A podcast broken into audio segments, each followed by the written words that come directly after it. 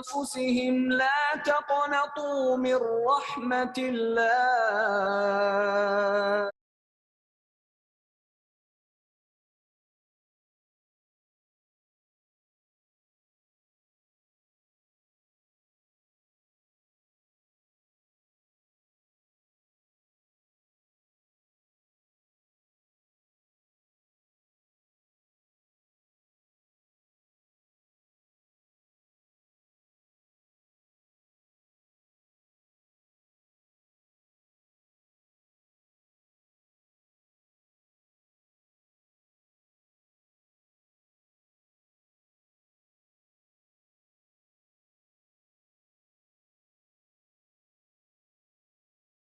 Alhamdulillahirabbil alamin hamdan katsiran tayyiban mubarakan fihi kama yuhibbu rabbuna wa yarda.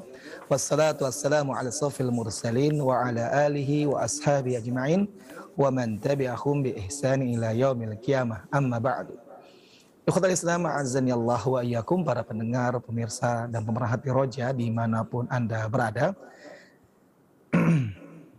di kesempatan di kesempatan sore hari ini dan insya Allah pada kesempatan sore hari ini kembali kami hadirkan di ruang dengar Anda dan juga layar televisi Anda satu kajian ilmiah dari pembahasan kitab Bulughul Maram. Dan pada kesempatan kali ini akan membahas satu topik yang berjudul bacaan sholat isya. Dan sebagaimana biasanya ikhwatal Islam azani Allah wa yakum, kajian akan disampaikan dan dipaparkan secara mendalam bersama guru kita Ustaz Al-Fadil Zainal Abidin bin Samsudin LCMM Hafizullahu Ta'ala.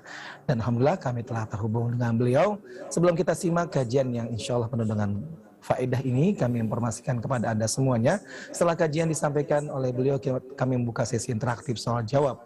Bagi Anda yang memperdalam materi ini, Anda bisa menghubungi kami di 021 823 6543 untuk Anda yang bertanya secara langsung. Dan bagi Anda yang bertanya melalui chat, WA, Anda bisa kirimkan di 08 1989543. Nah, kepada Islam azan ya Allah wa Untuk selanjutnya kita simak bersama kajian ini dan kepada Ustaz kami persilakan falyatafadhal Mas Quran. terima kasih. Assalamualaikum warahmatullahi wabarakatuh. Nahmaduhu wa nasta'inuhu wa nastaghfiruhu wa nastahdihi ونعوذ بالله من شرور أنفسنا وسيئات أعمالنا. من يهده الله فلا مضل له ومن يضلل فلا هادي له. أشهد أن لا إله إلا الله وحده لا شريك له وأن محمدا عبده ورسوله. قال الله عز وجل يا أيها الناس اتقوا ربكم الذي خلقكم من نفس واحدة وخلق منها زوجها وبث منهما رجالا كثيرا ونساء واتقوا الله الذي تساءلون به والأرحام إن الله كان عليكم رقيباً وقال عز وجل يا أيها الذين آمنوا اتقوا الله وقولوا قولا سديدا يصلح لكم أعمالكم ويغفر لكم ذنوبكم ومن يطع الله ورسوله فقد فاز فوزا عظيما. وقال تبارك وتعالى يا أيها الذين آمنوا اتقوا الله حق تقاته ولا تموتن إلا وأنتم مسلمون. فإن خير الحديث كتاب الله وخير الهدي هدي محمد صلى الله عليه وسلم وشر الأمور محدثاتها وكل محدثة بدعة وكل بدعة ضلالة وكل ضلالة في النار وبعد. إخواني وأخواتي في الله terutama pemirsa Rojak TV dan juga para pendengar setia Radio Rojak di mana saja antum berada. Dan juga saya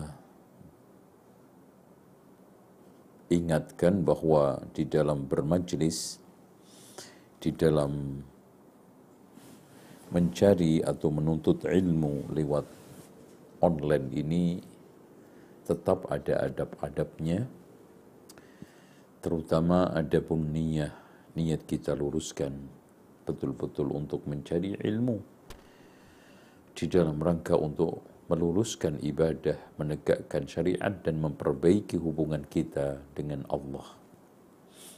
Taib.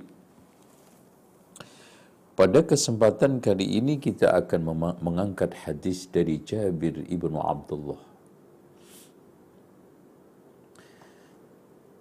Dikatakan oleh Imam Al-Zahabi dia adalah seorang al-mujtahidul kabir, mujtahid yang besar sahabiyun jadid, sahabat yang agung. Banyak sekali kelebihan keutamaannya di sisi Allah dan Rasulnya. Dia diberi oleh Allah umur panjang sampai hampir 94 dan akhirnya wafat pada tahun 78 Hijriah. Dia menemui akhir daripada perjalanan Islam, perjalanan uh, apa namanya uh, kajian-kajian dakwah Islam, apa namanya uh, percaturan, uh, perhelatan, baik itu dakwah, kajian dan juga perpolitikan. Disifati dia adalah seorang yang tinggi, rambutnya putih, dan juga lihayah yaitu jenggotnya putih. Dan yang tidak kalah pentingnya beliau di akhir hayatnya diuji oleh Allah Subhanahu wa taala kebutaan. Dan di antara sekian hadis yang diriwayatkan adalah sifat hajinya Rasulullah sallallahu alaihi wasallam yang sangat lengkap. Di antara sekian riwayat adalah riwayat teguran Rasulullah kepada Mu'ad. Karena dia solat isya dengan bacaan yang sangat panjang. Kila surat Al-Baqarah, wa kila surat uh, An-Nisa. Ya. Yang menjadi pertanyaan kenapa yang meriwayatkan hadis ini bukan langsung Mu'ad, tetapi Jabir.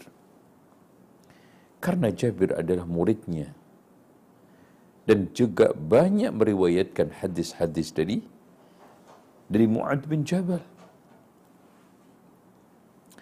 Adapun Mu'ad bin Jabal adalah kinasihnya Rasulullah. Alimnya, faqihnya umat Islam. Bahkan itu diakui oleh Umar ibn al-Khattab radhiyallahu anhu. Ketika ada pertemuan-pertemuan senior sahabat, dan menyoal tentang masalah agama, mereka segan. Ya, komentar tentang masalah agama sementara ada Mu'ad ibnu Jabal. Dia adalah faqihnya sahabat. Dan dia juga duta politiknya Rasulullah. Duta dakwahnya Rasulullah. Makanya ketika beliau diutus Rasulullah SAW ya ke Yaman Rasulullah ditanya dengan apa kamu nanti mengadili menghakimi orang-orang Yaman bi kitabillah wa illam tajid fa bi sunnati Rasulillah dengan sunnah Rasulullah wa illam tajid kalau tidak dapat ajtahidu wala alu saya ijtihad tidak akan berusaha untuk tidak terledor dan menyimpang. Dari sinilah perbedaan kesalahan yang dilakukan oleh orang yang sengaja salah dari kalangan orang-orang jahil yang tidak kapabel dengan mereka mustahid. Keinginan besar dia untuk mencari kebenaran. Kemudian ikhlas dia di dalam menyiarkan Islam kapabilitas dia, otoritas dia di dalam menyampaikan dinul Islam memenuhi syarat, maka layaklah diapresiasi oleh Rasulullah SAW idza ijtahada al-hakim fa asaba falahu ajran jika seorang hakim mujtahid benar mendapatkan dua pahala dan bila wa in akhta'a falahu ajrun kalau dia salah mendapatkan satu satu pahala. Kenapa? Karena suatu kewajaran. Di mana seorang itu ketika berusaha untuk tidak salah dan juga dia memiliki bekal-bekal untuk istihad. Kira-kira patut nggak mendapatkan penghormatan dari Allah Subhanahu wa taala? Sangat patut. Nah, kita lanjut. Mu'ad bin Jabal wafat pada tahun 18 Hijriah ya. Lebih dahulu uh, wafatnya daripada Jabir bin Abdullah. Nah, di sini ada kisah yang menarik. Di mana salla Mu'ad bi ashabihi al-isya. Mu'ad salat dengan sahabatnya, maksudnya di sini dengan kaumnya. Salat isya. Karena Mu'ad ibn Jabal punya tradisi dia sholat untuk yang wajib bersama Rasulullah subhanallah. Dan itu dilakukan sepanjang hajatnya. Kemudian dia pulang untuk mengimami kaumnya. Dan ini tidak mudah. Mungkin mudah bagi orang yang sesekali. Tetapi tidak akan mudah bagi orang yang istiqamah. Dilakukan terus ingin belajar solat dari Rasulullah langsung, ingin melihat solatnya Rasulullah SAW langsung, ingin sering ketemu Rasulullah SAW. Itu memang tanda orang cinta Rasulullah. Ya. Akhirnya di sini beliau solat wajib bersama Rasulullah Isya, kemudian pulang untuk menjadi imam kaum ashabihi al-isya. Fatawwala alaihim maka Mu'ad ibnu Jabal memperpanjang solatnya. Tuh. Ya. memperpanjang solatnya. Faqala an-nabiy sallallahu alaihi wasallam Rasulullah SAW menegurnya dan ini tampak dari beberapa riwayat yang lainnya bukan teguran yang pertama. Aturidu an takuna ya mu'adu fattanan? Apakah kamu ingin menjadi tukang penebar fitnah? Subhanallah. Subhanallah. Makanya Rasulullah dikatakan, mengatakan yassiru wa la tu'assiru. Ya, basyiru wa la tunaffiru. Permudahlah jangan persulit. Berikan kesenangan jangan kesulitan. Ya, yang nyenengin jangan sekarang ini kabar yang duka, sedih, susah. Jadi beragama Islam kok susah. Itu itu tidak mudah. Taib. Kenapa terjadi seperti ini? Karena orang tersebut ada seorang yang tidak lain adalah tua penyiram kurma, penyambit kurma, atau petani kurma lah. Yang orang tersebut disebutkan di dalam beberapa riwayat namanya Haram ibn Ubay bin Ka'ab. Di dalam riwayat lainnya ada banyak intinya di sana banyak uh, riwayat siapa orang tersebut tapi itu juga nggak perlu karena inti yang kita bahas bukan siapa mereka dia. Dikatakan oleh Mu'ad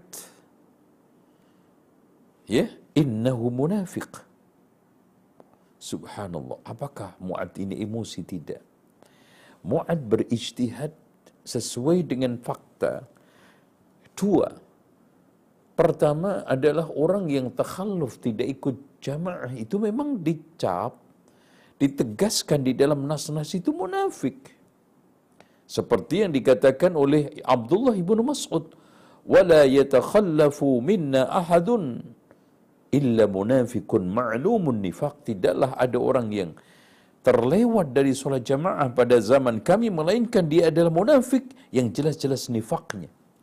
Yang kedua, orang yang sedang sholat kemudian keluar itu kan termasuk munafik. Ada adzan bukan malah sholat tetapi pergi. Kan gitu, itu asasnya. Makanya Rasulullah Shallallahu Alaihi Wasallam tidak tegur itu. Rasulullah tidak menegur Muad bin Jabal untuk perkataan beliau munafik. Tolong diperhatikan. Jadi Rasulullah Shallallahu Alaihi Wasallam di sini bukan menegur aturidu andakuna ya muadu fatanan, bukan mengatakan orang tersebut munafik, tidak. Tetapi memperpanjang sholat. Itu ya.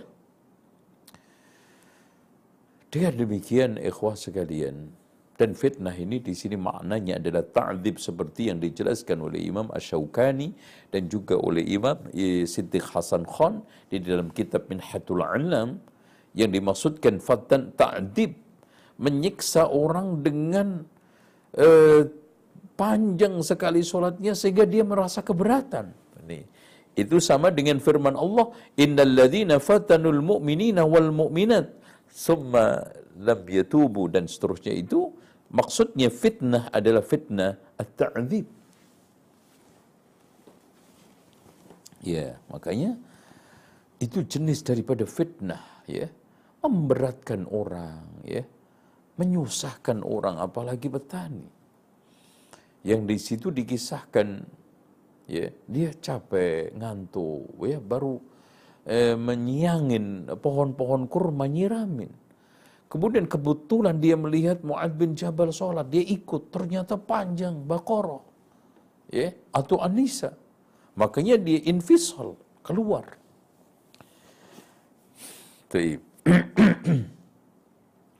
Kemudian di sini juga dibolehkan seorang itu untuk diribah ketika melakukan penyimpangan. Ya, dia di, dibicarakan oleh Mu'ad dan tidak ditegur oleh Rasulullah. Makanya di sini ghibah itu dibolehkan di dalam hal-hal tertentu, terutama di dalam masalah kaitannya dengan syariat, maslahat. Contoh aja, layul wajid yuhillu irdahu. Orang yang menunda-nunda utang padahal punya, itu dihalalkan kehormatannya untuk diribah, no, kan gitu. Jadi ribah itu uh, secara umum tidak boleh haram tetapi bisa dikecualikan. Begitu juga hal-hal uh, hal yang lainnya, ya. Taib. Ya. Aturidu an takuna ya mu'ad. Terfitnah. Makanya Rasulullah sallallahu alaihi wasallam mengarahkan idza amamtan nasa faqra. Nah, di sini juga panjang pendek sholat, ringan berat sholat itu bukan atas dasar nafsu kita. Ya.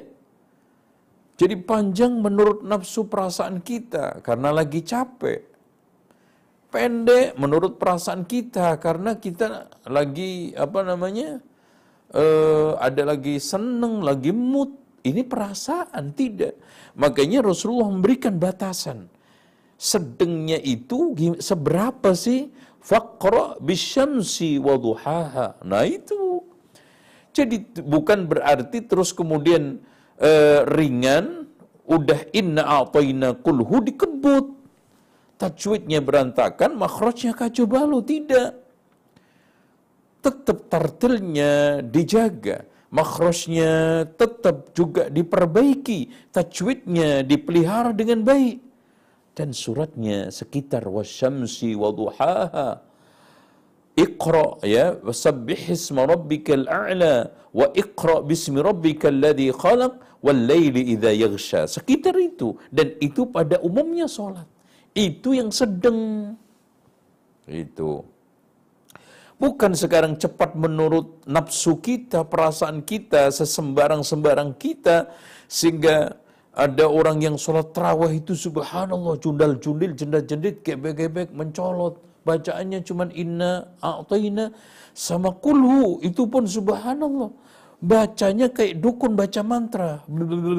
Selesai. Subhanallah. Itu uh, jelas bukan ringan yang dimaksudkan oleh Rasulullah SAW. Jadi ringan yang dimaksudkan oleh Rasulullah idza sallait idza sallaita lin-nasi ya. Atau idza shalla ahadukum lin-nasi falyukhaffif. Jika di antara kalian salat untuk jamaah hendaknya diperingan. Diperingan itu tetap. Sekitar-sekitarnya ukuran ringannya ukuran sekarang ini tidak panjangnya itu sekitar membaca wasyamsi waduhaha ikra sabbihis sama walaili dan itu tetap dijaga tartilnya dipelihara makhrajnya dan juga dijaga dengan baik tajwidnya tidak mengurangi hak-hak sama sekali Al-Quran itu yang dimaksudkan idza amamtan nasa faqra بالسبح بالسمش وضحاها وسبح اسم ربك الأعلى واقرأ باسم ربك Eh, walaili idza yaghsha muttafaqun alaih wal lafdhu li muslim kenapa karena hadis ini diriwayatkan oleh Imam Bukhari dan Muslim dari satu jalan yaitu Jabir bin Abdullah. Wal lafdhu li Muslim karena Imam uh, Imam Al-Hafidh Ibn Hajar di sini menurunkan teks Imam Muslim di dalam sahihnya. Karena memang uh, para ulama lebih condong uh, pilihan teks pilih eh, memilih teksnya Imam Muslim karena secara tekstualitas uh, sahih Muslim itu lebih bagus dan lebih enak untuk dicerna daripada Imam ini Sahih Bukhari. Itu kelebihan yang diakui oleh para ulama. Jadi lebih mudah dihafal, lebih singkat dan padat ya dan yang lainnya. Wallahu a'lam bishawab. Taib. Dari hadis ini kita bisa berikan satu apresiasi kesimpulan. Ya. Pertama, kita berikan satu apresiasi betapa kesungguhan Mu'ad ibnu Jabal di dalam tafaqquh fiddin. Coba, Masya Allah. Ya, sebetulnya dia bisa dan tidak dosa solat hanya cukup dengan kaumnya. Tapi dia tetap hadir ke Madinah, subhanallah, dengan berbagai macam keterbatasannya. Dengan berbagai macam kesulitan pulang perginya. Tapi Mu'ad dalam rangka untuk menjaga agama Allah, hubungannya dengan Rasulullah, mewujudkan kecintaannya kepada Rasulullah, perhatian kepada agama, dia ingin mendapatkan satu ilmu dari Rasulullah. Melihat langsung salat Rasulullah Sallallahu Alaihi Wasallam.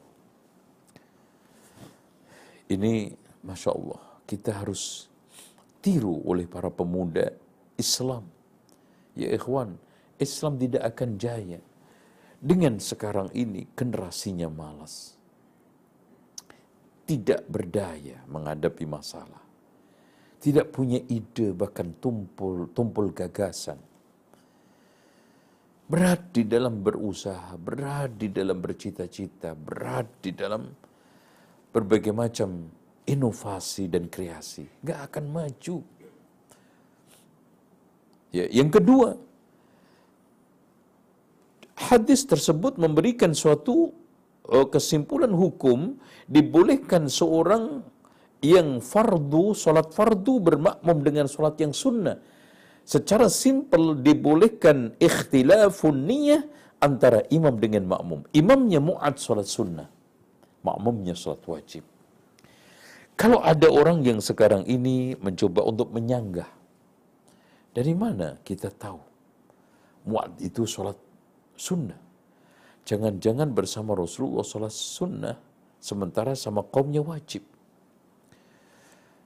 Ya ikhwan, ketidakmungkinan itu dibantah di dalam suatu riwayat ketika sama Rasulullah SAW adalah wajib terus kemudian kesama kaumnya lahu tatawu'un di dalam satu nas teks dan kedua Mu'ad tidak akan mungkin memilih yang maftul yang kurang utama meninggalkan yang utama dan pasti sholat bersama Rasulullah itu lebih utama lebih berkah lebih menunjukkan berbagai macam limpahan kebaikan gak mungkin Mu'ad bin Jabal memilih mafdul sesuatu yang afdol ditinggalkan. Dan fakta. Ya. Fakta Mu'ad bin Jabal di situ uh, jelas mengatakan bahwa saya sholat sama Rasulullah wajib. Sementara sampai kaum itu adalah sunnah. Ya. Terus kemudian di sini ada khilafiyah di antara para ulama. Adapun Imam Abu Hanifah, Imam Malik dan sebagian riwayat dari Imam Ahmad tidak membolehkan perbedaan imam. Karena innama ju'ilal imam liyutamma bihi fala takhtalifu. Imam itu dijadikan untuk diikuti, jangan dia selisihi. Tapi dibantah oleh ulama yang membolehkan uh, ikhtilaf di situ adalah ikhtilaful af'al. Ikhtilaful uh, harakah, gerakan, perbuatan, bukan ikhtilafun niyah. Taruhlah kalau seandainya ikhtilafun niyah itu tidak boleh tapi faktanya dikecualikan. Di sini ada Mu'ad bin Jabal sholat, wajib, sholat sunnah, makmumnya wajib. Makanya ketika seorang ketinggalan sholat isya pada waktu Ramadan, kemudian menemui imam sudah sholat terawih, ikut aja sholat bersama mereka. Semua imam yang sedang sholat ini terawih, kita niatnya isya. Gitu. Ketika salam kita tambah dua, cukup. Adapun menurut pendapat Imam Syafi'i dan sebagian riwayat dari Imam Ahmad dan ini dikuatkan oleh Imam eh, Syekhul Islam Ibnu Taimiyah dan juga Ibnu Qayyim dan juga Syekh Muhammad Ibnu Shalih Al-Utsaimin dibolehkan ya perbedaan niat di dalam solat orang yang solat wajib bermakmum dengan sunnah dan sebaliknya sunnah bermakmum dengan wajib Dalilnya mana? Ada orang yang ketinggalan sholat jamaah. Kemudian Rasulullah menawarkan, ala rajulun yatasaddaqu ala hada. Ada enggak orang yang mau sedekah dengan si fulan ini? Akhirnya orang yang sudah sholat membantu dia menjadi makmum. Nah ini kan. Ya. Wallahu a'lam bisawab. Dengan demikian, pendapat yang rojah yang kuat adalah pendapatnya Imam Ash-Syafi'i kemudian didukung oleh Al-Auza'i eh, ya pendapatnya Al-Auza'i Imam Asy-Syafi'i didukung oleh Imam atau dikuatkan oleh Imam Ibnu Taimiyah Imam Ibnu Qayyim dan juga Syekh Muhammad Ibnu Saleh Al-Utsaimin wallahu a'lam bissawab. Tayyib. Permasalahan yang kedua. Jadi permasalahan yang kedua hendaknya seorang ketika apa namanya melarang sesuatu sebisa mungkin bagi seorang musyrik, mursyid, guru atau siapa pun kepada muridnya peserta didik itu memberikan ganti. Di sini Rasulullah melarang Mu'ad membaca surat Al-Baqarah, dikasih pilihan. Surat Sabbihis, wal syamsi wa duha dan seterusnya. Ini adalah cara pendidikan yang Masya Allah seperti Allah juga ya ya ayyuhalladzina amanu la taqulu ra'ina tapi wa qulu dhurna. Nah, kan gitu. Pilihan. Begitu juga seorang guru, seorang muallim, mursyid ketika sekarang ini membimbing muridnya ketika melarang suatu larangan sebisa mungkin secara persuasif sebisa mungkin mencematkan rahmah dan juga kasih sayang dan sebisa mungkin memberikan satu alternatif gantinya. Tuh, ya. Tapi ganti tersebut Tidak boleh asal dan ngarang sehingga kecebur ke dalam berbagai macam penyimpangan. Ya. Terus kemudian bisa kita ambil kesimpulan juga dari hadis ini dibolehkan infisalul makmum anil imam fi salatil jamaah. Dibolehkan seorang makmum keluar dari jamaah. Nah, apakah solat awal dimulai dari awal atau melanjutkan?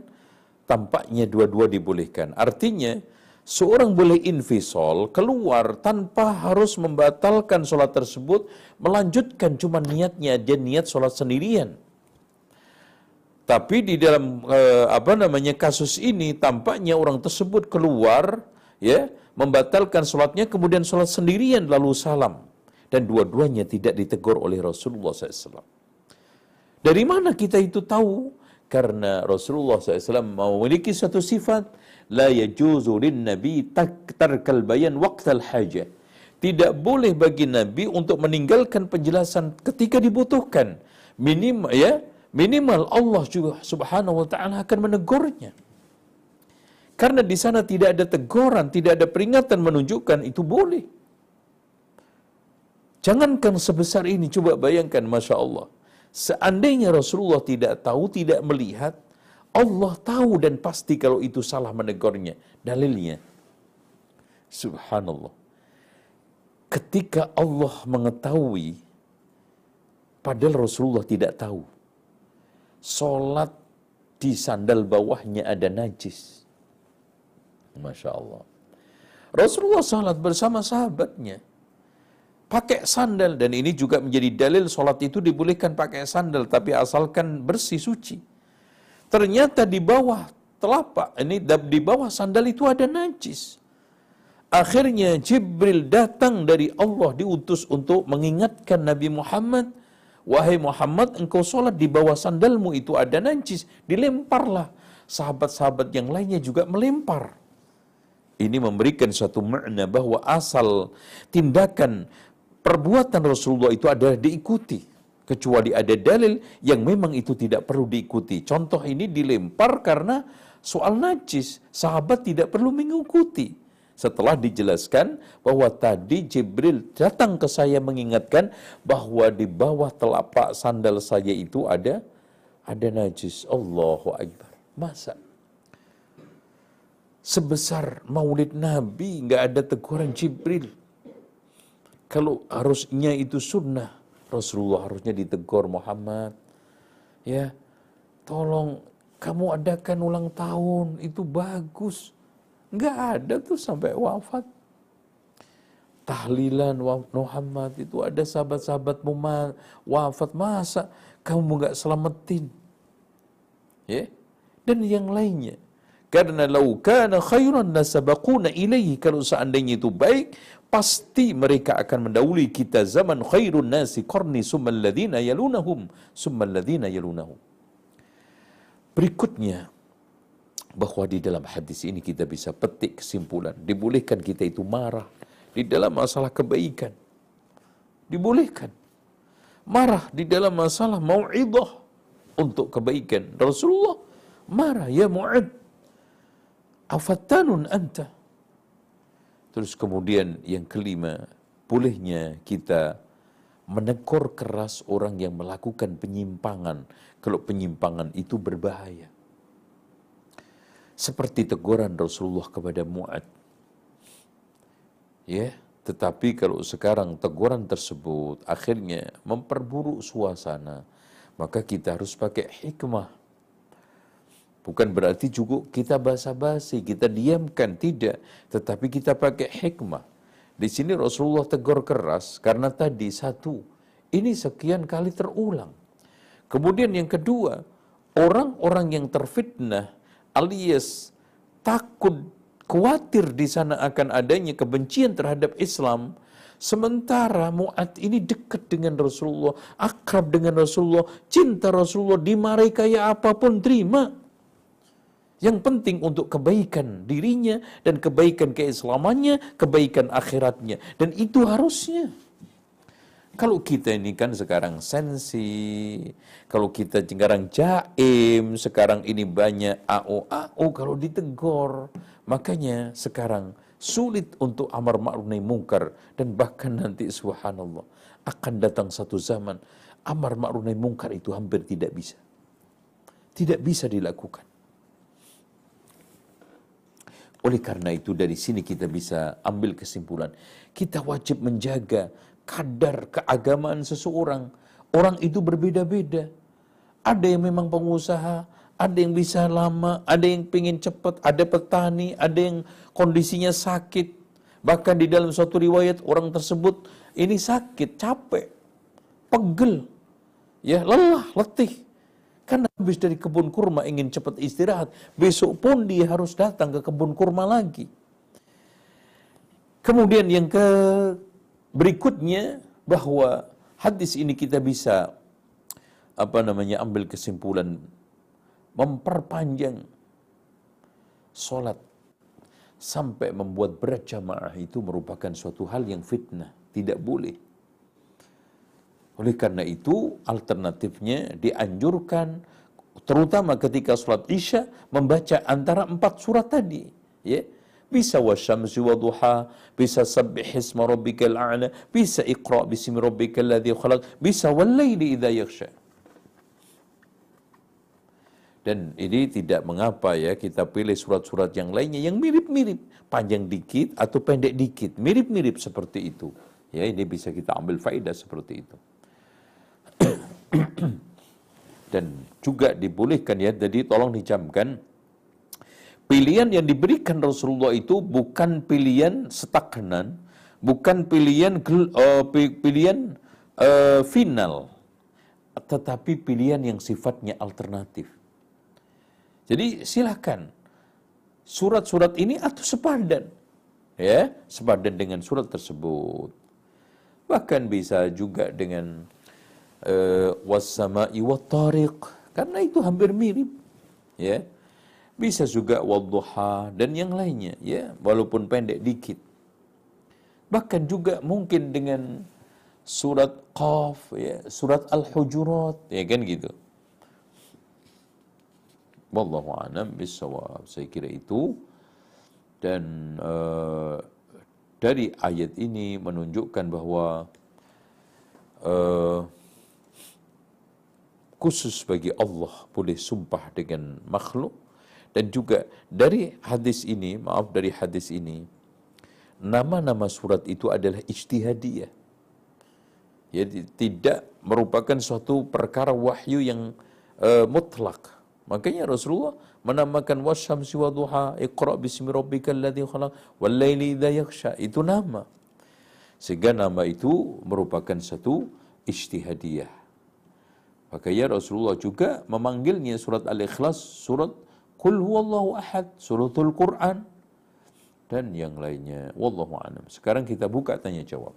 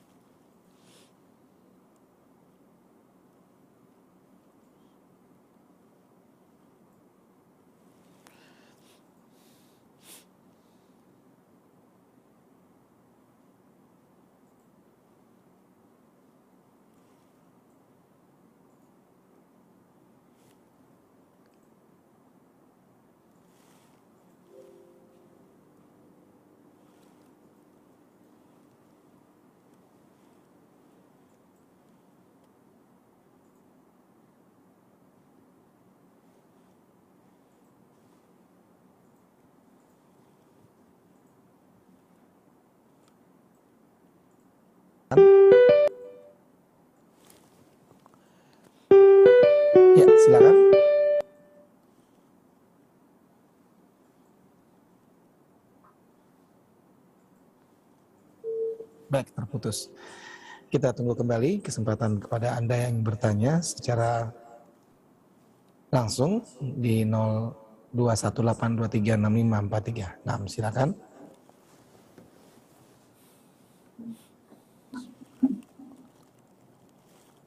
Ya, silakan.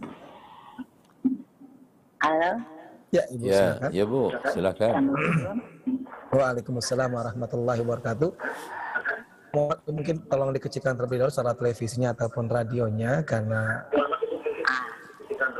apa? Nah, mau. Nah. Nah, nggak bisa. Nah, baik. Kita angkat berikutnya penelpon yang lainnya. Ah, mungkin bagi Anda yang ingin bertanya melalui telepon, kami informasikan kepada Anda semuanya untuk mematikan terlebih dahulu atau mengecilkan suara volumenya agar cukup menyimak dari telepon saja sehingga tidak terjadi feedback di studio. Silakan yang berikutnya. Ya, silakan. Nah, masih terputus. Kita tunggu kembali. Ya. Ya, silakan.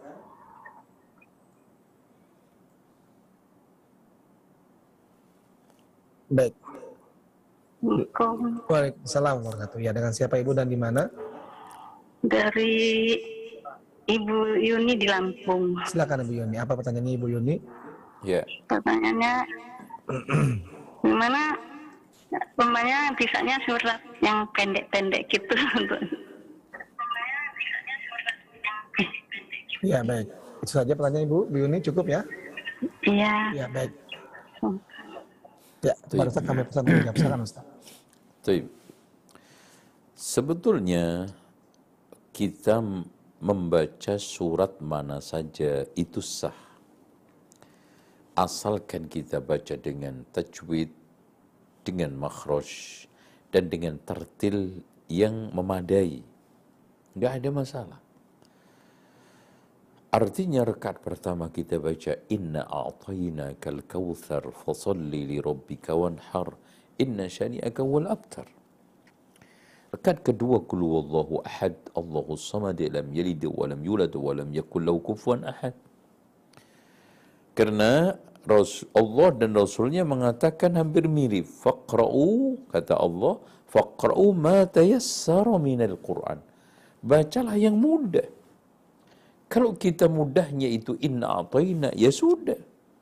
Kalau mudahnya kita itu kul wallahu ahad, ya, mu, ya sudah. Rasulullah juga sama mengatakan faqra ma tayassara minal Qur'an. Bacalah yang mudah. Bagimu dari Al-Qur'an yang ada ini 114 surat, silakan. Ya, wallahu a'lam. Enggak mengapa. Silakan Bu. Yang lainnya. Nah Ustaz, Jazakallah khairan Barakallahu Fik atas jawabannya telah Antum sampaikan Ustaz.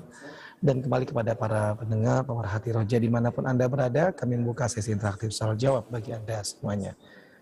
Silakan untuk Anda yang bertanya melalui telepon di 0218236543. Nah, silakan. Ya, silakan. Halo, Assalamualaikum. Waalaikumsalam warahmatullahi wabarakatuh. Dengan siapa Bapak dan berada di mana? Oh, ini dari Aceh, ini eh, Pak Mamur. Ya, dengan Pak Mamur silakan. Ah, ah, tanya nih Pak Ustaz. Ya. Eh, Bagaimana mengajak istri itu untuk mengikuti sunnah wal jamaah ini? Karena sulit kali Pak Ustaz. Capek kadang-kadang kita beri masukan supaya dia terima. Tapi untuk apa itu payah kan untuk diirbal Pak Ustaz. Baik, Untuk dilaksanakan. baik, Nah, kira-kira kiat-kiat apa yang harus kita lakukan Pak Ustaz? baik. Nah, terima kasih. Assalamualaikum warahmatullahi wabarakatuh. Waalaikumsalam warahmatullahi wabarakatuh dan kami Baik. Ustaz menjawab. Silakan Ustaz. Masya Allah, ini adalah bagian daripada tanggung jawab, penegakan tanggung jawab Dari firman Allah, Ya ayyuhalladzina amanu, ku anfusakum wa ahlikum nara. Dan memang tanggung jawab itu berat. Beratnya itu digambarkan oleh Rasulullah di dalam hadis mutafakun alaih. ما من عبد مسلم يسترعيه الله رعية يموت يوم يموت وهو غاش لرعيته فحرام عليه رائحة الجنة seorang hamba muslim mana saja ketika diberikan tanggung jawab kata Syekh Muhammad Ibn Salih Al-Uthaymin termasuk tanggung jawab rumah tangga. Mati saat mati menipu tanggung jawabnya maka haram baginya bau surga.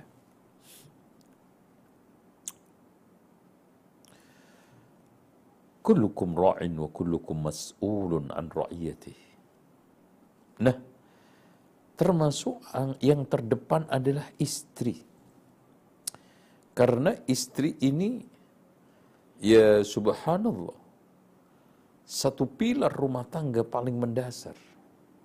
Makanya sampai Rasulullah mengatakan ad-dunya mata' subhan wa khairu mata'iha al-mar'atu salihah subhan. Ini mendasar dalam kehidupan dunia maksudnya.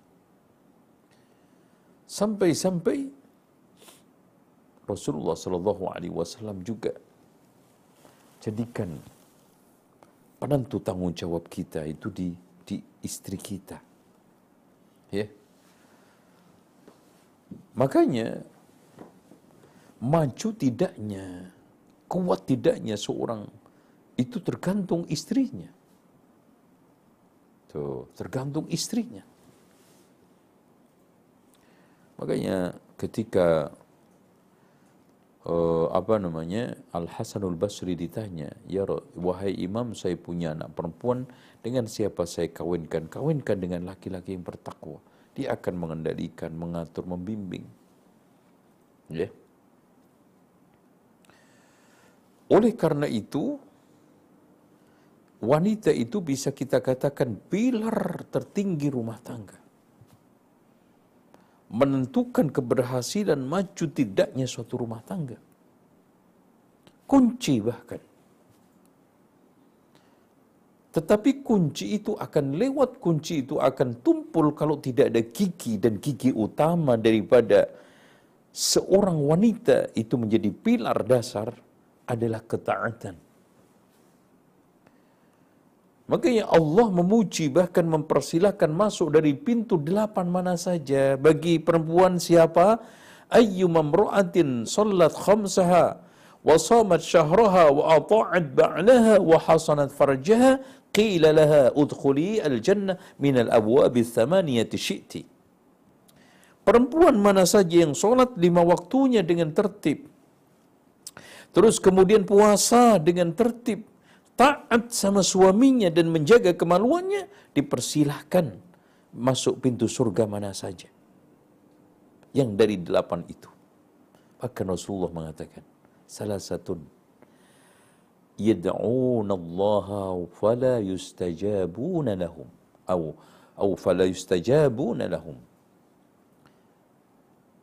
Ada tiga orang yang berdoa. Doanya tidak dikabulkan oleh Allah di antaranya rajulun kana tahtahu imra'atun sayyi'atul khuluqi falam yutallikha. Perempuan eh, atau seorang yang memiliki istri jelek akhlaknya, bukan jelek mukanya. Asalkan baik akhlaknya, budi pekertinya, Masya Allah, mahal itu.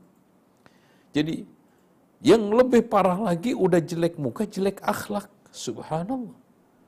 Tetapi tak mengapalah kalau sekarang muka pas-pasan, tapi akhlak jangan sampai pas-pasan. Kata Rasulullah, perempuan mana saja. Itu. Jadi laki-laki yang memiliki perempuan yang buruk akhlaknya tidak diceraikan, maka doanya tidak dikabulkan Allah.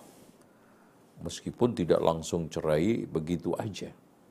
Butuh proses, tausiah, mau'idhah ya, tahapan-tahapan. Tapi pada akhirnya sampai pada tingkatan puncak Allah akan membongkar keburukan wanita tersebut. Allah akan tunjukkan bagaimana dalmannya di dalam proses tersebut. Dan akhirnya Allah yang akan menunjukkan at-tayyibatu lit-tayyibin. Perempuan yang baik untuk laki yang baik. Wal khabithatu lil khabisin perempuan yang buruk untuk laki-laki yang buruk. Nah, bagaimana kita sekarang tahapannya? Nah, ini penting tadi Bapak tipsnya. Yang Utama pertama adalah kita harus koreksi, mencari jalan da ke dalam, jangan jalan keluar. Nanti kalau cari jalan keluar itu cenderung nyalah-nyalain, cari kambing hitam, terus tidak menyadari dirinya. Cari jalan ke dalam. Yaitu kenapa? Ada apa dengan saya? Apakah saya kurang bertakwa? Apakah saya banyak dosa? Apakah cara saya menyampaikan juga kurang bagus? Apakah malah ilmu saya yang minim? Sehingga pengertian-pengertian itu tidak sampai kepada istri saya. Nah baru setelah itu kita jalan keluar istri saya. Kenapa? Nah makanya di sini kita harus petakan masalah dulu. Membuat skala prioritas. Kira-kira kalau Bapak tadi menganggap istri saya begini begitu, kita petakan apa saja sifat-sifat yang kurang baik ini saya dulukan untuk saya hilangkan. Satu, dua, tiga, empat, lima. Nah ini kita concern. Tuh, concern. Kemudian setelah itu, kita mulai berdakwah dan camkan apa pun keadaannya dan apa pun yang Bapak lakukan tidak ada alasan tadi capek. Karena capek itu tanda kita tidak ikhlas. Bahkan dia sebagai ladang pahala saya, ladang surga saya, sampai nanti Allah tentukan nasibnya. Terus berdakwah. kan gitu. Karena Nabi Nuh saja tidak pernah ngeluh selama 950 tahun.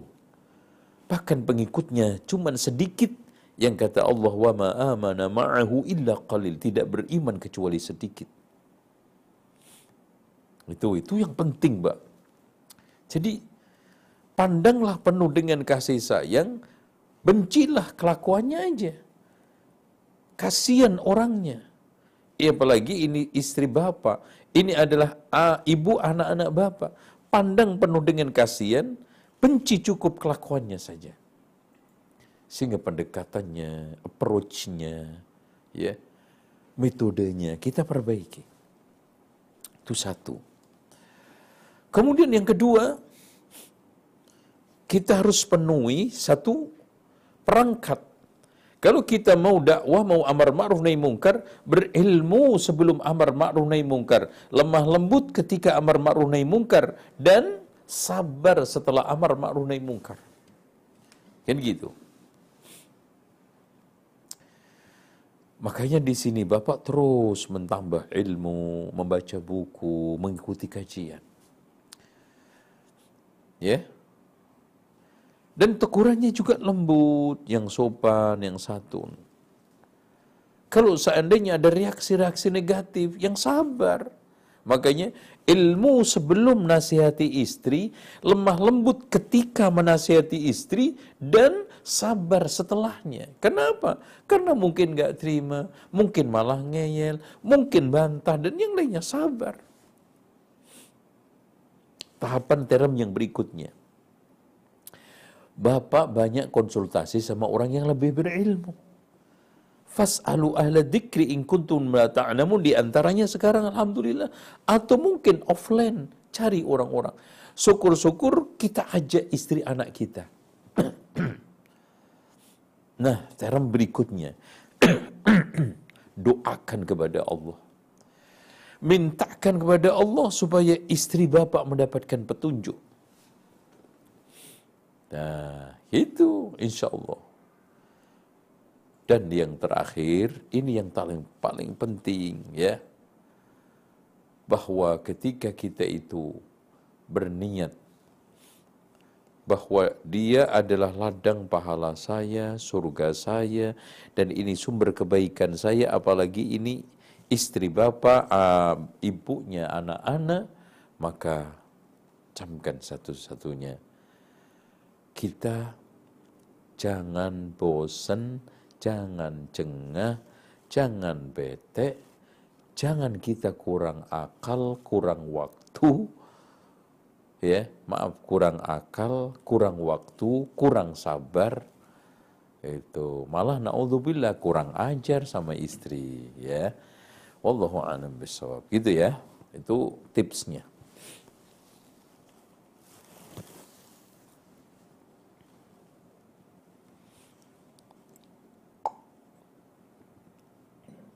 Nah Ustaz, jazakallah khairan sebarakallah fiqh Ustaz atas jawaban yang sampaikan Ustaz dan ikhwatal Islam azani Allah wa iyyakum. Kita akan ambil pertanyaan dari chat WA Ustaz yang sudah masuk. dari pendengar kita di Lampung Ustaz. Assalamualaikum warahmatullahi wabarakatuh. Ustaz saya mau tanya, saya selesai jadi makmum salat wajib, lalu salat sunnah, ada yang mau jadi makmum saya menepuk pundak saya. Saya refleks melarang dengan isyarat tangan meng mengkibaskan. Apakah saya bodoh Ustaz? Silakan Ustaz. Eh, itulah yang kemarin saya bahas. Berdasarkan hadis yang kita bahas pada pertemuan yang lalu, ya, hadis sebelumnya, ya, tidak jauh, ya, kita mendapatkan satu penjelasan yang cukup api, ya, bahwa Rasulullah Shallallahu Alaihi Wasallam kan uh, di mana? Di hujrah ihtajara dari Zaid ibnu Thabit. Ihtajara Rasulullah SAW bihujratin ya. Rasulullah SAW di uh, solat di suatu tempat di rumahnya. Kemudian sahabat mengikuti dari belakangnya tanpa jawil tanpa nyolek. Dan itu sah karena jamaah itu dianggap sah, imam tidak harus niat menjadi imam. Ini dalilnya di sini hadis tadi. Rasulullah SAW tahu setelahnya. ya. Dari sini orang yang bermakmum juga, apalagi masbuk, tidak usah jawil. Yang saya katakan kemarin kalau refleks bisa tadi itu nengok, nepuk, macam-macam. Dan ini e, tidak salah antum karena yang melakukan kesalahan adalah yang nepuk karena dia melakukan sesuatu tanpa dalil. Bahkan bisa dianggap mengganggu sholat orang. Karena itu kita tidak mendapatkan satu alasan sedikit pun bahkan sebaliknya dari hadis Zaid ibnu Thabit menunjukkan sahabat-sahabat pernah mengikuti sholatnya Rasulullah di belakangnya tanpa nyolek, tanpa jawil, tanpa memberitahu dan Rasulullah SAW juga tidak mengatakan bahwa jamaah itu tidak sah. Bahkan sholat itu uh, berlalu sampai selesai dalam keadaan seperti itu. Namun malam berikutnya Rasulullah SAW tidak lakukan karena takut itu diwajibkan Wallahu a'lam bissawab. Nah Ustaz, Jazakallah khairan sebarakallahu fiqh atas jawabannya Ustaz dan ikhwatul Islam azani Allah wa yakum. Kita masih ada waktu untuk soal jawab dan untuk berikutnya ikhwatul Islam azani Allah kita kembali angkat pertanyaan melalui chat WA di kesempatan kali ini dengan Bapak Udin Yusuf di Manado Ustaz. Beliau bertanya Ustaz, berhubung kata kami ada yang akad nikah dengan pria yang sudah menjadi mayit, apakah ada dalilnya atau contoh dari para sahabat? Mohon Ustaz berikan tanggapan. Ustaz.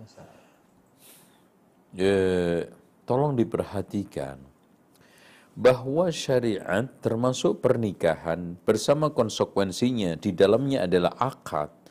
Itu hanya berlaku untuk orang-orang yang hidup. Kalau sudah mati, Rasulullah sudah berikan satu status closing Idza mata ibnu Adam inqata amaluhu illa min thalathin. Jika anak Adam meninggal dunia itu terputus amal usahanya. Jadi sudah tidak bisa lagi melakukan hal-hal yang sifatnya ritual yang bisa dia itu tambah masuk surga kecuali sodakotin jariyatin ilmin yuntafau bi salihin dan di sana juga ada tambahan 10 perkara, tapi itu semuanya adalah amalan-amalan yang dia dapatkan sebelum meninggal dunia. Dia lakukan sebelum meninggal dunia. Tetapi ketika mati, dia itu sudah tidak kena beban syariat. Karena la yukallifullahu nafsan illa wus'aha, maksudnya nafsan hayyatan, nafsu yang hidup, jiwa yang hidup. Makanya Quran juga untuk orang yang hidup liyundhira man kana hayyan wa hiqqal qawlu 'alal kafirin agar Nabi Muhammad itu dengan Al-Qur'an memperingatkan orang-orang yang hidup. Oleh karena itu, tidak ada alasan sama sekali orang berakad nikah dengan orang yang mati. Untuk apa juga? akad nikah dengan yang hidup. Bahkan sebaliknya, ikhwan. Ketika mati itu, orang yang sudah akad nikah aja, udah nikah, putus. Pernikahannya itu putus karena kematian. Makanya ada istilah talak karena kematian, iddah karena kematian. Kok ini malah nikah? Lucu-lucu aja ini ya. Allahu a'lam bisawab. Nah Ustaz, jazakallah khairan barakallahu fiik Ustaz atas jawabannya Ustaz. Dan untuk pertanyaan berikutnya masih melalui pertanyaan chat Ustaz. Sebelum kita beralih melalui telepon dengan pendengar kita Ustaz di Makassar dengan Bapak Muhammad Zakaria, beliau bertanya Ustaz. Ya. Ketika sholat berjamaah imam kami terlalu cepat membaca surah dan juga doa dalam rukun sholat. Apakah saya boleh memperlambat sholat saya dan tidak mengikuti gerakannya? Dan apakah boleh saya menyelesaikan bacaan Al-Fatihah, bacaan rukun, rukun sholat saya, dan tidak serta-merta ikut ketika imam saya takbir untuk gerakan yang lainnya lagi. Mohon saya berikan penjelasan satu. Silakan Ustaz. Taib. Bagi orang yang kondisinya seperti ini, alias dia tidak mampu sampai menunaikan rukun-rukunnya, maka pekerjaan yang dilakukan itu yang paling baik adalah infisol. Ya. Infisol yaitu apa? Keluar dari jamaah sholat sendiri. Karena kalau antum tetap ikut tetapi memperlambat, maka antum nanti kena sanksi. Karena innama ju'ilal imamu liyu'tamma bihi. Imam itu dijadikan untuk diikuti. Bahkan kalau keterlambatan itu jumlahnya banyak dan juga mencolok, maka sholat antum bisa batal iktimamnya. Ya, bermakmumnya itu. Ya, Tolong diperhatikan itu. Wallahu a'lam bishawab. Nah Ustaz, jazakallah khairan barakallahu fiik. Dan untuk berikutnya Kota Islam Azani Allahu Ayakum kita akan angkat mulai telepon di 0218236543. Nah, silakan. Ya, silakan.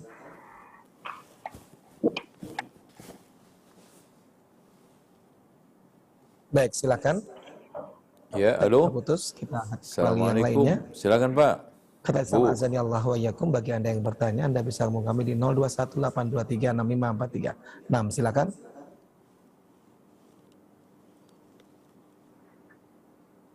Assalamualaikum Ustaz. Waalaikumsalam warahmatullahi ya, wabarakatuh. Waalaikumsalam warahmatullahi wabarakatuh. Dengan Pak Mulyono di Medan Ustaz. Oh ya, silakan Pak Mulyono. Ya, silakan. Uh, izin bertanya Ustaz. Jadi kalau kita di sholat subuh Ustaz, hmm. imamnya pakai kunut. Sementara kita selama selama ini nggak pernah pakai kunut. Apa kita mengikuti imam yang pakai kunut Ustaz? Baik. Sholat subuh Ustaz. Baik, terima kasih Pak Mulyono cukup Pak ya. Nah, terima kasih. Semoga bertambah ilmu kami Ustaz.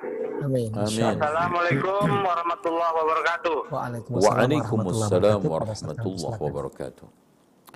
Taib. Ikhwan wa akhwati fillah. Kunut subuh itu merupakan satu perkara yang selama ini banyak diperdebatkan, dipersoalkan dan dipertanyakan. Meskipun begitu, kunut ya cukup jelas gamblang dalilnya. Dari Abu Malik Al-Asy'ari ketika ditanya eh, atau ketika bertanya kepada bapaknya, "Wahai bapakku, engkau sholat bersama Rasulullah, Abu Bakar, Umar, Utsman dan beberapa tahun di Baghdad bersama Ali bin Abi Thalib. Hal yaqnutuna subha Apakah mereka kunut fajar, kunut subuh? Ayya bunayya muhdas, wahai anakku itu perkara diada-ada. Adapun sekarang ini dalil-dalil yang mengesankan bahwa kunut itu dianjurkan ternyata semuanya kalau enggak dhaif atau sahih menunjukkan itu kunut nazilah bukan kunut subuh. Itu aja. Tapi memang seperti yang telah dijelaskan oleh Syekh Muhammad Ibn Saleh Al-Uthaymin. Barang siapa yang sekarang ini sholat, ya, sendirian atau jadi imam, maka kita harus tegakkan sunnah Rasulullah.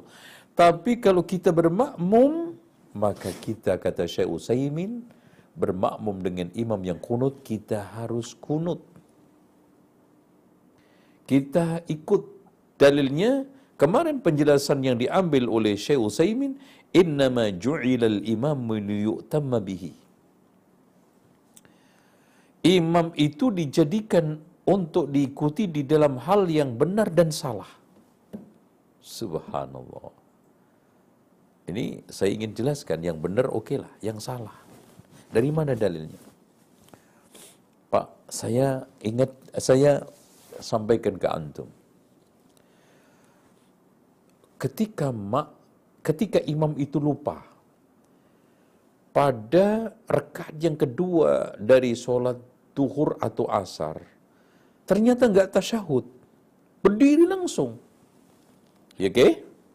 Nggak tasyahud, dia berdiri langsung ke rekaat yang ketiga, dan dia sudah berdiri tegak dan membaca, maka sepakat di antara para ulama haram untuk kembali lagi. Gak boleh. Salah kan gitu.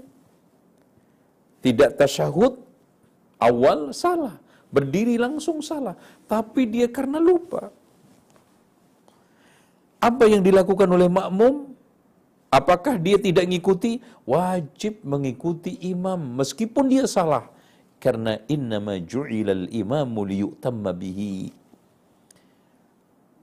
Tuh. Karena mukhalafah imam di dalam masalah gerakan itu tidak boleh. Ya. Imam kunut kita enggak kunut, ya. Terus kemudian imam tadi tasyahud eh, tidak tasyahud berdiri langsung kita malah tasyahud sendiri kacau. Ini yang dalil dipakai oleh Syekh Muhammad Ibnu Saleh Al-Utsaimin mengatakan membolehkan ketika kita bermakmum dengan imam yang kunut, maka kita dibolehkan untuk kunut. Wallahu a'lam bishawab. Nah Ustaz, jazakallah khairan barakallahu fiik Ustaz dan ikhwan Islam azani Allah wa iyyakum. Masih ada waktu untuk bersoal jawab dan kami kembali kembalikan kesempatan kepada Anda untuk bertanya. Untuk Anda yang bertanya melalui telepon, kami kembali buka di 0218236543. Ya, silakan. Ya, silakan, ya, silakan. Bapak Ibu.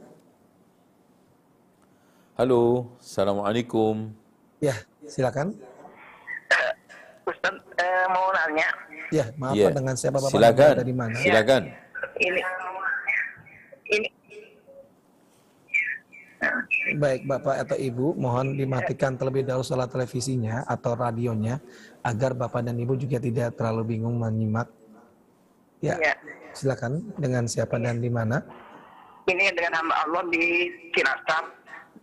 E, mau nanya, uh, ini uh, kalau Nabi itu melakukan sholat suruh nggak ya? Baik. saja ibu. Itu. Cuman itu aja ya cukup ya. Assalamualaikum warahmatullahi wabarakatuh. Waalaikumsalam warahmatullahi wabarakatuh. Silakan Ustaz. Taib. Apakah Rasulullah Sallallahu Alaihi Wasallam melakukan sholat syuruk? Maka kita tidak mendapatkan riwayatnya. Bahkan Rasulullah Sallallahu Alaihi Wasallam pun dalam sholat duha pun kadang-kadang sholat duha. Kenapa? Dijawab oleh Syekhul Islam Ibnu Qayyim di dalam kitabnya Zadul Ma'ad. Karena Rasulullah sudah punya kewajiban khusus yang lebih utama dibanding daripada duha yaitu apa? Salat qiyamul lail. Dalilnya qiyamul lail lebih utama. Kenapa?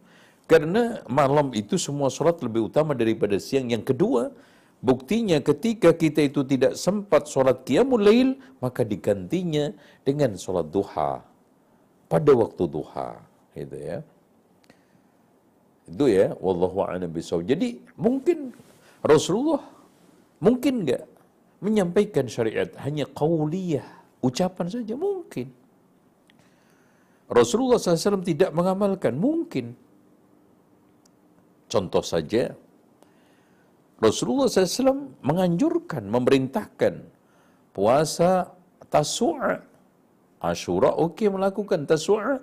Rasulullah SAW mengatakan, Lain baqitu ilal amil qabil la asuman Kalau umurku masih tersisa tahun depan, aku akan puasa tasu'a. Tapi umurnya enggak nyampe. Berarti di sini enggak enggak ada kesempatan untuk mengamalkan karena umur dan waktu. Ini juga begitu. Karena Rasulullah SAW tidak melakukan itu tapi memerintahkan telah melakukan sesuatu yang lebih afdal. Ketika afdal sudah dilakukan, al-mafdul kurang afdal itu tertinggalkan. Oleh karena itu, di sinilah polemik Rasulullah SAW kenapa? Memerintahkan sholat duha, tetapi sholat duhanya uh, tidak dilazimkan. Ya, bahkan sampai kepada Abu Hurairah ausani khalili. Ya. Karena itu tadi. Ya. Wallahu a'lam. Nah Ustaz, jazakallah khairan subhanakallah atas jawabannya Ustaz. Demikian jawaban untuk ibu yang bertanya-tanya di Ciputat dan ikhwatal Islam azani Allah wa yakum. Kembali kami angkat pertanyaan telepon di 0218236543. Ya, silakan untuk yang berikutnya. Ya, silakan. Assalamualaikum warahmatullahi wabarakatuh. Waalaikumsalam warahmatullahi wabarakatuh. Dengan siapa ibu dan berada di mana? Baik, terputus. Baik, kita angkat pertanyaan berikutnya di 0218236543.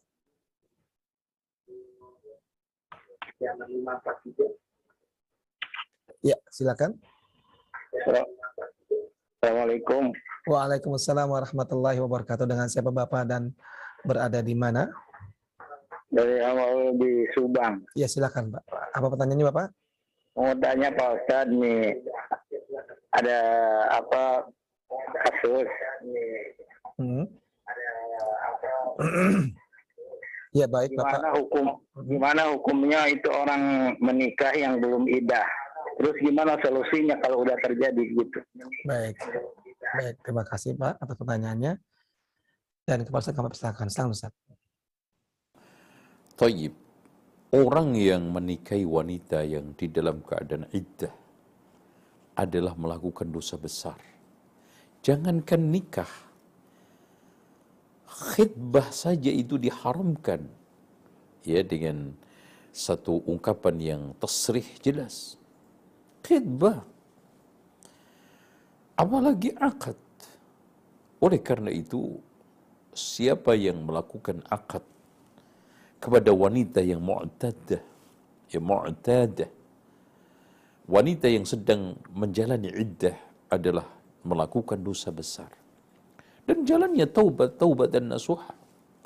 Dan akad nikah yang dilakukan itu adalah tidak sah, wajib diulangi. Ya, setelah keluar iddah, kenapa? Karena ketika dia itu dalam keadaan iddah, apalagi raj'i, itu hak utama pertama itu masih di tangan istri suaminya. Gak ada hak. Sua istri menjual diri kepada orang lain, menawarkan diri kepada orang lain, gak ada hak.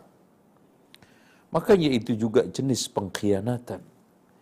Itu adalah jenis penodaan harkat rumah tangga dan itu juga termasuk jenis pelanggaran berat di dalam hukum pernikahan. Wallahu a'lam bishawab. Nah Ustaz, jazakallah khairan barakallahu fiik Ustaz dan ikhwatal Islam azan ya Allah wa yakum. Kita akan angkat satu pertanyaan terakhir di kesempatan sore hari ini dan kepada penanya kami persilakan. Ya, silakan. Ya, silakan. Assalamualaikum Waalaikumsalam warahmatullahi wabarakatuh. Dengan siapa Bapak dan berada di mana? Eh, Haji Bedowi dari Serang Baik, Pak Haji Bedowi, silakan pertanyaannya. Eh, agak nyimpang dari tema ini Ya, langsung Bapak, mohon maaf, tidak, tidak perlu menunggu di, telef- di televisi. Silakan Pak. Ya. Bagaimana hukumnya orang yang diberi oleh dukun, diberi uang oleh dukun yang kita tahu bahwa yang si dukun ini menjalani musrik, Iya. menjalani musrik dan uangnya itu diberikan kepada orang lain yang memberi gitu. Itu pen- penerimanya gimana nih? Baik Pak, terima kasih Pak. Iya. Saja Pak.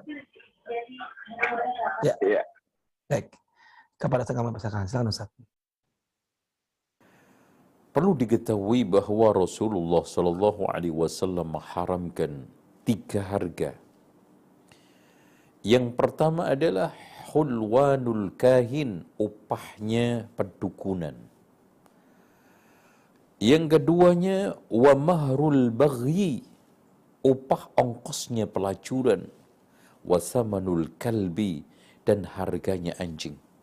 Subhanallah disejajarkan oleh Allah, oleh Rasulullah. Tiga. Satu transaksi yang menghasilkan satu hasil yang paling buruk, yang paling menjijikkan. Yaitu upah perdukunan, ongkos pelacuran, dan hasil transaksi jual beli anjing. Meskipun dikecualikan oleh para ulama, ada beberapa anjing yang dibolehkan untuk dijual belikan seperti eh, anjing penunggu eh, barang, sawah, dan juga mungkin harta kekayaan termasuk anjing pelacak. Tuh. Perdukunan merupakan suatu profesi yang buruk dan harga hasilnya juga tidak tidak terpuji. Kenapa? Karena kebanyakan asasnya adalah akal-akalan. Profesi ini asasnya adalah bohong-bohongan, tipu-tipu. Makanya asli perdukunan itu dalam bahasa Arabnya itu al-kahana alias tipu-tipu. Kahana itu tipu-tipu. Ya. Oleh karena itu Rasulullah SAW sampai jangankan si dukunnya. Orang yang datang aja kata Rasulullah, man uh, ata arrafan aw kahinan fasa'alahu an syai'in la tuqbal lahu salatu arba'ina yawman.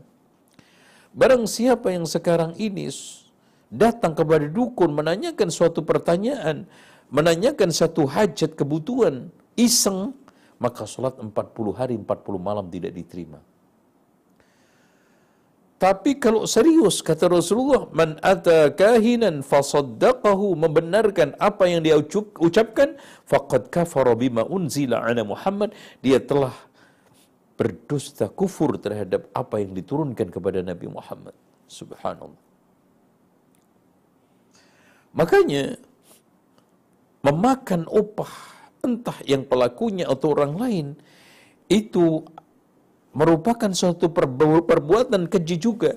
Makanya di zaman Rasulullah SAW kalau tidak eh, salah eh, Abu Bakar pernah diberikan satu makanan yang itu ada adalah hasilnya dari perdukunan Abu Bakar muntahkan itu. Eh, Dimuntahkan. Karena buruknya suatu eh, hasil daripada eh, kegiatan hidup. Dengan demikian, Bapak Ibu sekalian yang dirahmati oleh Allah, kita harus hindarkan ya, kongsi transaksi dengan para dukun. Apalagi di sana ada fee-fee dari perdukunan karena kita menjadi distributor dari benda-benda ajaibnya, benda-benda jimatnya, benda-benda keramatnya. Atau bahkan kita aktif menjualnya. Atau kita ikut mencari pasiennya. Semuanya ini masuk ke dalam satu hasil daripada perdukunan yang dibenci oleh Rasulullah sallallahu alaihi wasallam. Ya, itu yang ingin saya tegaskan kepada antum semuanya. Wallahu a'lam bishawab. Nah Ustaz, Jazakallah khairan Ustaz, Barakallah Fik atas jawab yang Antum sampaikan Ustaz dan ikhwatal Islam azan ya Allahu ayyakum. Jawabannya tadi berikan Ustaz merupakan pertanyaan terakhir di kesempatan sore hari ini. Sebelum kita akhiri perjumpaan yang penuh dengan faedah yang telah disampaikan oleh beliau, kami meminta kepada Ustaz untuk menyampaikan ihtitam. Silakan Ustaz. Baik, Alhamdulillah kita sampai pada penghujung kajian dengan satu tema bacaan solat isya. Dari uh, pembahasan hadis itu kita bisa simpulkan bahwa dibolehkan seorang itu infisol keluar dari jamaah. Kemudian yang kedua, dibolehkan perbedaan niat antara imam dengan makmum, bahkan wajib dengan sunnah, sunnah dengan wajib boleh saling bermakmum dan berimam. Kemudian sendaknya seorang itu ketika berdakwah, ketika menyampaikan kebenaran, jangan menimbulkan fitnah, keberatan, ya, siksaan atau berbagai macam kondisi sehingga orang itu lari. Makanya Rasulullah mengatakan basyiru wa la tunaffiru, yassiru wa la tu'assiru. Walau kunta faddan ghalidhal qalbi lan faddu min hawlik. Kemudian terakhir, bukan berarti kita memudah-mudahkan seenak-enaknya, mengukur dengan perasaan demi menyenangkan jamaah, tidak tetap kita konsisten. Agama itu seperti meteran, seperti tolak ukur, nggak boleh di otak hati. Yang perlu kreasi adalah metodenya. Yang perlu kita inovasi adalah pendekatan-pendekatannya. Dan juga approach-nya, caranya. Insya Allah asalib. Itulah yang dimaksudkan oleh Rasulullah. Khatibun nas berarti caranya, pendekatannya ajaklah orang itu bicara dengan baik sesuai dengan akal sehatnya, kadar akalnya, kadar keagamaannya. Makanya Rasulullah memperlakukan orang yang baru masuk Islam berbeda dengan orang yang lama masuk Islam. Kepada sahabat yang dekat beda dengan yang jauh seperti Badui. Karena itu semuanya demi maslahatun syar'iyyah, demi maslahatun syar'iyyah. Wallahu a'lam bisawab. Kita akhiri dengan doa kafaratul majlis. Subhanakallahumma wa bihamdika asyhadu an la ilaha illa anta astaghfiruka wa atubu ilaik wa sallallahu ala Muhammadin wa ala ali Muhammad walhamdulillahi rabbil alamin. Wassalamu alaikum warahmatullahi wabarakatuh.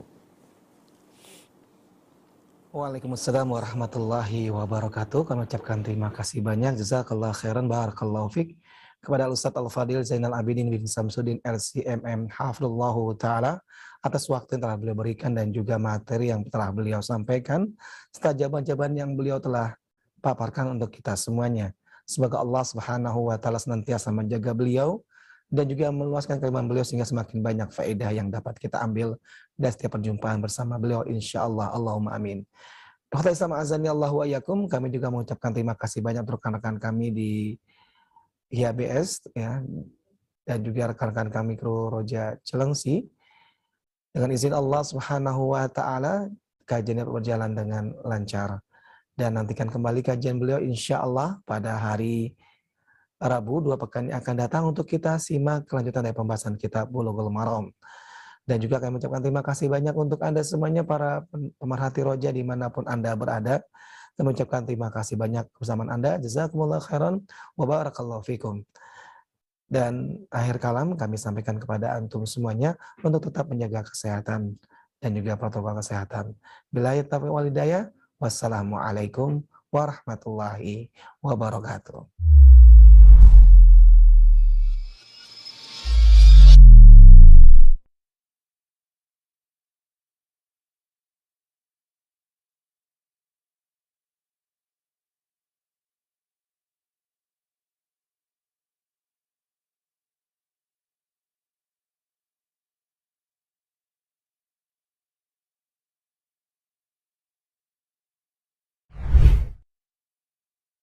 Assalamualaikum warahmatullahi wabarakatuh. Bapak Ibu sekalian, Pondok Pesantren Tahfid kita ini kita akan berikan nama Tahfid Agropreneur yang akan kita dirikan di lahan kurang lebih 5000. Nah, eh, ada lagi kurang lebih 2 hektar setengah. Kita akan merencanakan di sini beberapa rencana eh, bisnis yang menopang pondok pesantren ini yang tidak lain adalah di sini ada pertanian.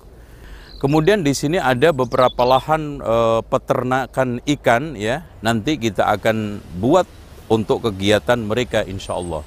Nah, Kita sudah memiliki gedung dua tingkat yang ini rencana kita akan buat untuk asrama uh, dan anak-anak uh, yang belajar yang calon menjadi ulama dan dai tidur di sini, istirahat di sini. Untuk tempat belajarnya kita akan fokuskan di masjid. Nah, masjid ini kita akan dirikan di sini ya. Ini adalah tempat uh, yang akan kita dirikan masjid kurang lebih 25 kali 25 di sini, insya Allah. Ini yang bisa kita sampaikan kepada uh, Bapak Ibu sekalian. Mudah-mudahan dukungan dan juga support serta atensi dari Bapak Ibu sekalian, Ahlus Sunnati wal Jamaah akan mensupport, akan menjadikan pondok pesantren ini segera berjalan dan anak-anak didik kita dari seluruh persada Nusantara ini secepatnya bisa mendaftar karena kita sudah buka gelombang pertama dan juga kita sudah mulai sementara di Jakarta.